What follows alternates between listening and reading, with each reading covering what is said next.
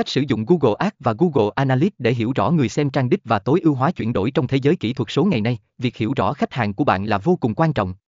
Google Ads và Google Analytics là hai công cụ mạnh mẽ có thể giúp bạn thực hiện điều này và tối ưu hóa chuyển đổi trên trang web của bạn.